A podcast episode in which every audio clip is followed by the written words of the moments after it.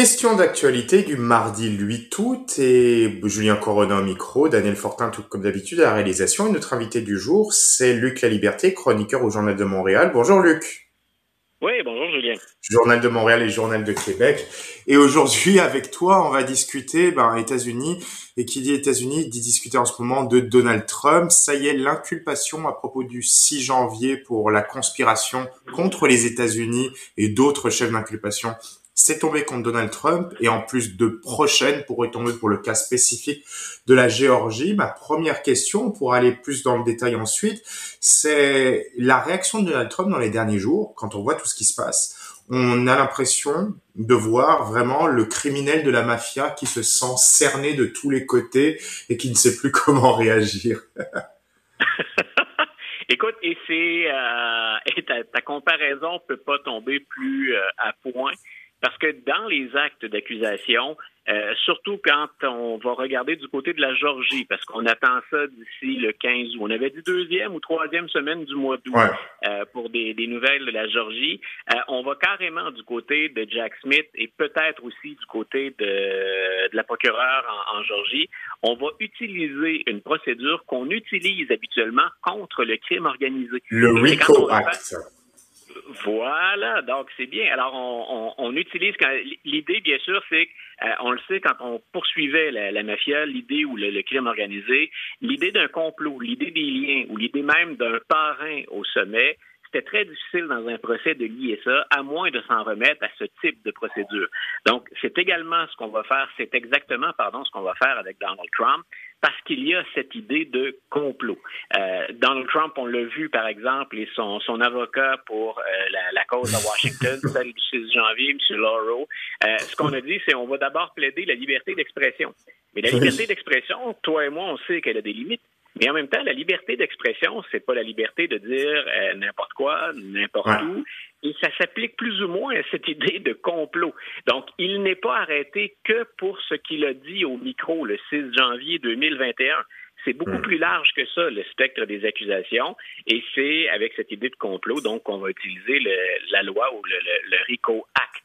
Donc, euh, ta, ta, comparaison, ton allusion à la mafia ou au crime organisé, ben écoute, c'était pas bête du tout, bien au mais, contraire. Mais, mais, cette question de dire n'importe quoi, c'est comme la, cette ligne de défense répétée maintes et maintes fois depuis l'inculpation, reprise en chœur par les défendeurs ou plutôt par les animateurs de Fox News disant que le mensonge n'est pas sanctionné par le premier amendement et la liberté d'expression. Ouais.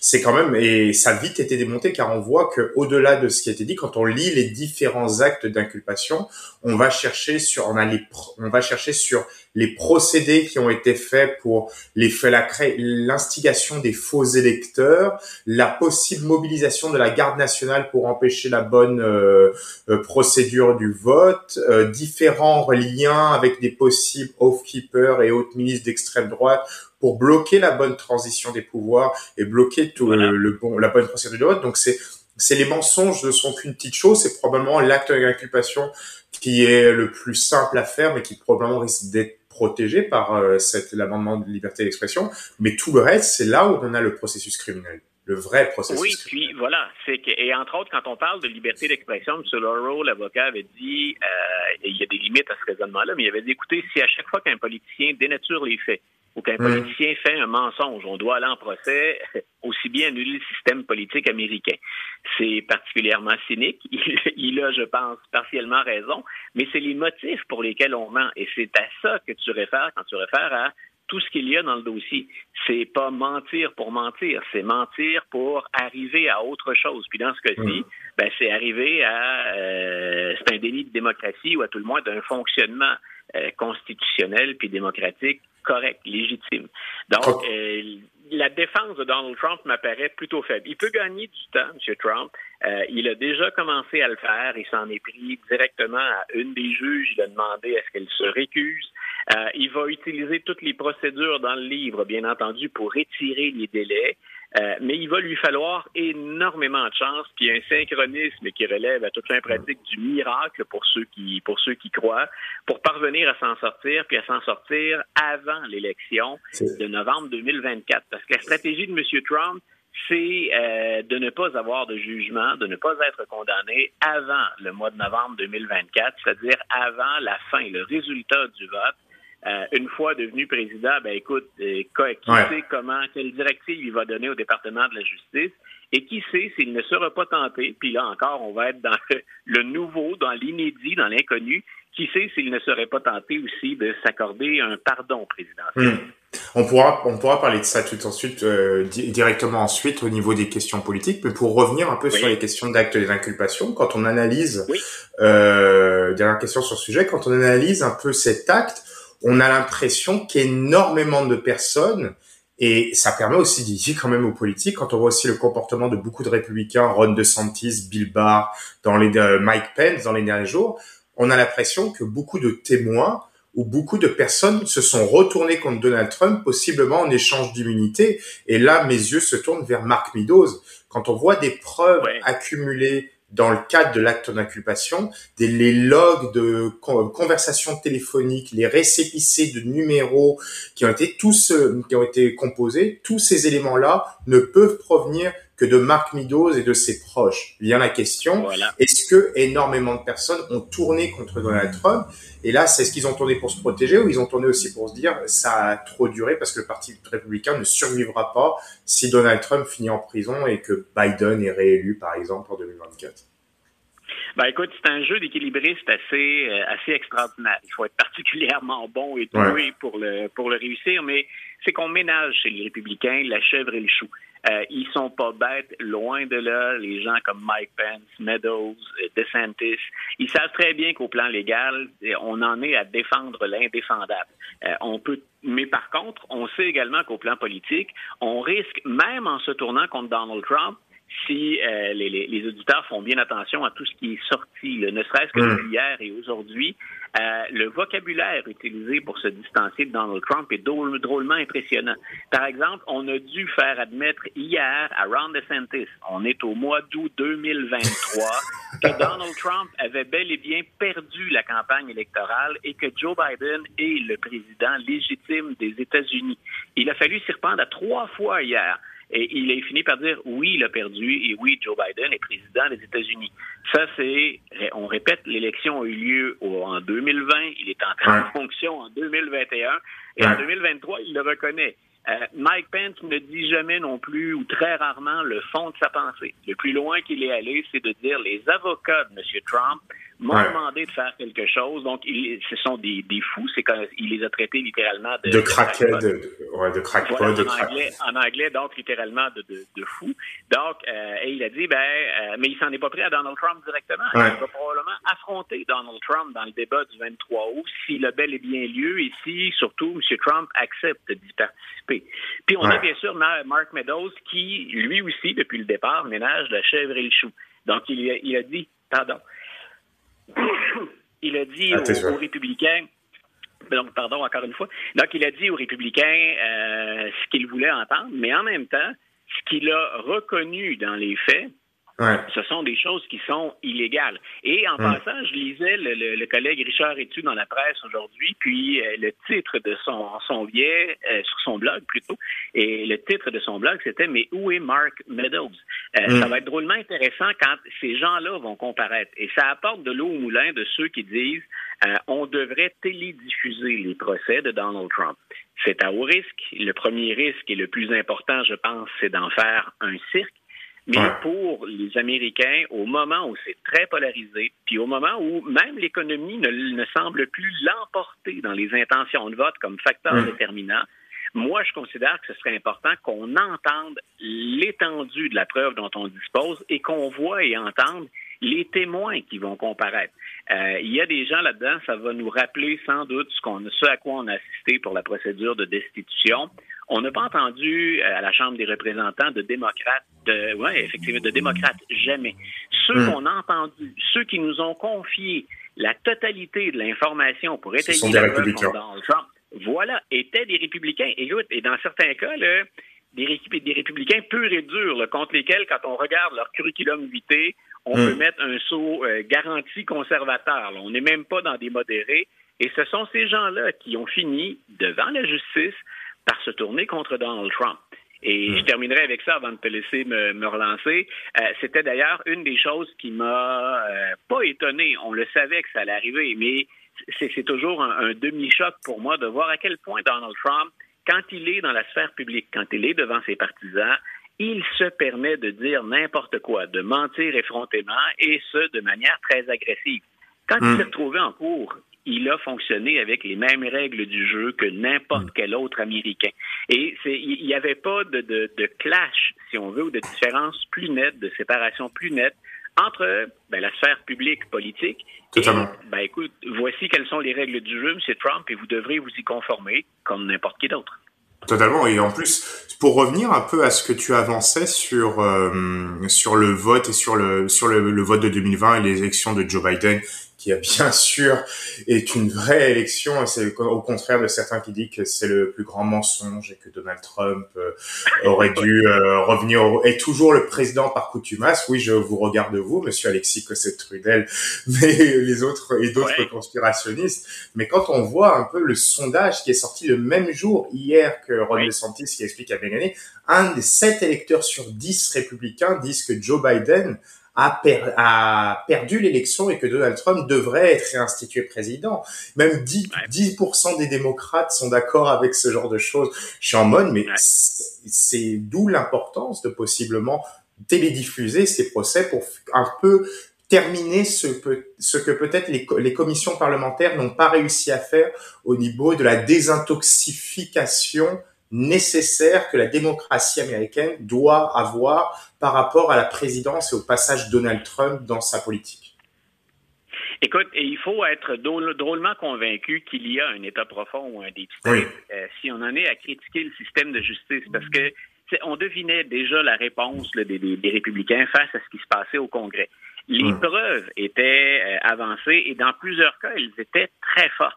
Mais on avait beau jeu de dire, ben oui, bien sûr, c'est une majorité de, démocrates qui gèrent cette commission-là. D'ailleurs, les républicains avaient refusé de contribuer à cette euh, commission-là, sauf deux qu'on a présentés comme des traîtres, M. Kinsinger hmm. et euh, Mme Cheney. Sinon, voilà, donc, sinon, tous les autres, on avait dit, ben, ce sont des démocrates et c'est politique. Et sur le fond, ben, tout le monde sait, ils ont raison. Une procédure de destitution, c'est une solution politique à quelque chose qu'on reproche à un président, un président, que ce soit fondé ou non. Euh, mais on en est où maintenant dans la désinformation, puis dans cette croyance dans un deep state ou un État profond, dans une remise en question de notre démocratie, si on pense maintenant que l'ensemble des tribunaux, écoute, ça va être cinq causes si on inclut euh, celle de, de, Mme Carroll en, diffamation, parce qu'on est revenu à la charge. Donc, ce sont cinq causes. Est-ce que tous ces tribunaux où on se trouve des juges républicains nommés par des républicains ou nommés par des démocrates, est-ce que tout le système judiciaire est pourri et à la solde de Joe Biden? Euh, personne, de sérieux et, d'avisé euh, peut se permettre d'affirmer ça, puis de l'affirmer aussi gratuitement que ce que je lis y entend. Mais le sondage auquel tu viens de référer, on ne peut pas l'ignorer. Il y a des gens qui en sont convaincus. Donc, euh, c'est ça met un fardeau sur le système de, de, justice qui est majeur. Moi, je pense que c'est un test, un des tests les plus importants de l'histoire américaine pour les institutions. Ce que M. Trump force le système judiciaire à prendre, mais aussi le système politique. Et ça crée une pression supplémentaire sur la machine, mais aussi sur le politique. On le voit avec Joe Biden actuellement, par exemple. Joe Biden n'a le droit à aucune erreur. Les, les Américains sont, et, il en fait des erreurs. Mais le, fardeau est tellement important sur, euh, sur Joe Biden qu'on en est à se dire, chaque fois qu'on voit quelque chose qui ne fonctionne pas du côté de Biden ou un doute, ça devient l'équivalent des cinq procès qui attendent Donald Trump ou qui vont l'attendre. Euh, oui, comme tout le monde, je surveille ce qui se passe avec Hunter Biden. J'ai pas aimé lire que M. Biden se serait adressé à d'éventuels partenaires d'affaires d'Hunter Biden directement, et je souhaite qu'on aille au fond de l'histoire. Mais jusqu'à maintenant, on n'en sait pas plus que ça, et M. Biden, le président, n'est accusé de rien. Et surtout, continuons sur Biden. Sur ben Hunter, en plus, continuons avec Fox. Quand on voit l'utilisation, même les, ce qui se passe en commission parlementaire, on nous vend des euh, des preuves ou des témoins qui vont faire tomber Biden chaque jour. Et à chaque fois que les témoins passent, ils disent non, Joe Biden n'a rien fait avec Hunter, non, on n'a rien fait. Donc il y a une volonté de créer un both side en grande partie du côté Fox News parce que oh c'est pas c'est trop c'est trop grave que Trump s'en prenne plein la tête il faut que Biden s'en prenne plein la tête aussi et après on voit les témoins magiques des partis du parti républicain qui nous sont vendus à longueur de semaine qui finalement apportent plus des plus des pétards mouillés qu'autre chose excuse-moi de parler comme ça mais quand on voit la situation mais malheureusement les médias parce que c'est ça il y a une volonté de both sides des deux côtés parce qu'une volonté, il faut que ce soit égal, il faut qu'on soit égal et neutre même dans le traitement judiciaire des problèmes des deux parties. Mais le traitement, ou plutôt les causes, ça n'a rien à voir. On parle d'un, de, de plusieurs, d'une multitude de complots contre le pays et sa démocratie face à possiblement un papa qui a un peu trop fermé les yeux sur le comportement de son fils au moment où papa n'était même pas élu de toute façon en plus. Donc à partir de là, je, c'est il y a ces deux poids deux mesures ou plutôt de un ridicule, quelque chose de ridicule face à quelque chose d'extrêmement grave à mon sens. Voilà. Et, et, on est dans une situation où un président qui a déjà été condamné pour agression sexuelle, qui est un candidat en même temps, euh, qui pourrait très bien accepter l'investiture de son parti alors qu'il est derrière les barreaux. En fait, c'est une figure de, de, de, style. Je pense que M. Trump n'ira jamais derrière les barreaux. Ce serait trop compliqué de l'envoyer en prison, mais il pourrait être condamné et on pourrait avoir donc quelqu'un condamné pour agression condamné aussi dans un des nombreux autres procès auxquels il est confronté, et ça ne ça ne choquerait pas les républicains suffisamment pour dire on n'en veut pas comme candidat. Et il pourrait se présenter contre Joe Biden, mener une campagne, puis même espérer l'emporter. Je pense que les probabilités sont contre Trump. Et c'est très, très fort. On est un peu dans une situation qui équivaut à celle de 2016, dans un autre contexte. Mais en 2016, il fallait à Donald Trump une tempête parfaite. Et c'est ce qui s'est produit, ce qu'on appelle le pare-feu, le fameux firewall. Ces États qui étaient à la limite, mais qui basculaient toujours démocrates, ont fini par, peu de votes, tomber dans le camp républicain et permettre la surprise de l'élection de Donald Trump. Un scénario comme ça est encore envisageable. Si on avait à parier, je parierais sur une victoire de, Joe Biden, encore une fois. Je pense qu'il peut répéter ce qu'il a fait en 2020, mais il ne faut pas exclure totalement la possibilité que Trump soit là. Mais Trump, avec la présidence, euh, écoute, c'est donner raison à ceux qui, à mon avis, de manière intéressée ou hmm. euh, parce qu'ils sont convaincus d'un complot, vivent dans le déni. Donc, et, et c'est la situation dans laquelle on est, comme chroniqueur, comme animateur, tous les intervenants dans les médias, c'est impossible de présenter ce que fait Trump comme étant, un, normal, et deux, l'équivalent de ce qu'on voit en politique habituellement. Donc, on a toujours l'air teinté quand on parle de M. Trump, mais écoute, on est ailleurs. Je suis historien de formation. Il n'y a pas d'équivalent dans plus de 250 années d'histoire américaine. Il n'y a rien qui ressemble à ça. Il nous reste quatre minutes pour terminer l'entrevue, mais sur les tu parlais de la, des sondages, des différents sondages. Il y a deux sondages aussi intéressants qui ont été faits dernièrement. Donc, tu disais au tout début de l'entrevue, l'économie, ça commence à moins être le sujet le plus important de, de l'élection. Et c'est quelque chose d'intéressant à voir, c'est que, parce que de l'autre côté, on voit que le discours républicain qui pognait quand même dernièrement, disant que Biden c'est de l'échec, le Biden Economics avec les Dark Brandon qui vont avec, il disait comme mime sur canette, ça commence à marcher. Ce Biden Economics commence à marcher. Donc, à partir de là, les, les Américains reprenant confiance en l'économie vont sur d'autres sujets, sécurité, immigration. Et là aussi, Biden marque des points. Et l'autre élément intéressant, c'est sur la question de Donald Trump. Un sondage montrait que 50% des républicains ne seraient prêts, seraient prêts à ne pas voter pour Donald Trump si Donald Trump était condamné avant l'élection, offrant plus de munitions pour ses adversaires qui tirent quand même de plus de 30% à l'arrière au moment des primaires. Et ça permet un peu de terminer cette entrevue sur ce qui se passe au moment des primaires. Ron DeSantis, une catastrophe. Mike Pence qui ne décolle pas à plus de 2%. Et les autres, on n'en parle pas, ou plutôt les autres, il y a juste le Vivek Ramadiyech, euh, investisseur de, d'origine indienne, ultra conservateur, que maintenant même la droite religieuse se met contre lui, car on ne, peut, on ne doit pas voter pour un hindou, car Jésus ne demande demande qu'on vote pour Donald Trump. Donc on a ce genre, on a cette primaire à côté qui se passe de cette manière, qui fait en sorte comment ça, comment l'image pour la droite américaine n'est pas bonne quand on analyse ça. Ouais, ben écoute, moi j'ai hâte de voir quand on va les, les faire grimper sur, sur la scène. Les Oui, républicains, et tu as fait, t'as fait un excellent résumé de la progression de chacun, des principaux candidats, là, des noms qui ressortent. Euh, mais j'ai hâte de voir, ils, va- ils vont discuter de quoi entre eux. Parce que euh, l'économie, tu l'as bien souligné, les Bidenomics, euh, même les stratèges républicains disent, oups, c'est peut-être plus là-dessus qu'il faut miser. On peut toujours critiquer, mais on va on va pas axer là-dessus. On semble se diriger plus vers ce que moi j'appelle la guerre culturelle. On l'a vu, par exemple, hier et avant-hier, après la défaite de l'équipe de soccer féminine Oui. américaine. Euh, écoute, je, je pensais pas voir des Américains fustiger euh, une équipe nationale à ce point, mais l'angle d'attaque était clair. Ce sont des progressistes, ce sont des woke, et c'est la raison pour laquelle ils ont été battus. Et je ne réfère pas qu'à ce qu'a dit Donald Trump. Euh, la droite, une bonne partie de la droite des républicains ont attaqué et vraiment le réduit en, en flammes euh, l'équipe nationale. Mais ça va avec ce qu'on tente de faire. Ron DeSantis, par exemple, euh, quand on l'a interrogé sur, sur Donald Trump, il a fini par admettre que Trump avait perdu. Mais si on écoutait l'entrevue, peu de temps après, il disait aussi, euh, mais en même temps, tout ça nous distrait de l'essentiel. Et pour lui, parmi l'essentiel, il y a cette fameuse guerre culturelle. Donc, imaginons qu'on soit avec Donald Trump sur scène, qu'on soit six autres candidats, parce que c'est le Mm. portrait actuel. Ils sont sept à être qualifiés pour le débat du 23 août. Euh, vous pouvez pas dire que Donald Trump n'a rien fait. Vous voulez pas trop l'attaquer de manière frontale ben, parce que vous allez choquer ses partisans puis vous en avez besoin éventuellement de ses partisans. Vous devez montrer que le Trumpisme sans Trump, c'est possible et que vous l'incarnez. Euh. L'économie est moins un angle aussi vers lequel vous pouvez vous diriger. Alors, il reste, oui, des thèmes comme l'immigration, mais moi, je pense qu'on va malheureusement, parce que je te dis ça, c'est très égoïste, parce que j'en ai assez un peu de cette guerre culturelle qui, d'un côté, qui d'un côté comme de l'autre, en passant, nous entraîne sur de nombreuses fausses Ouais, totalement. Euh, mais cette guerre, cette guerre culturelle, donc, euh, risque de revenir, d'être mise de l'avant.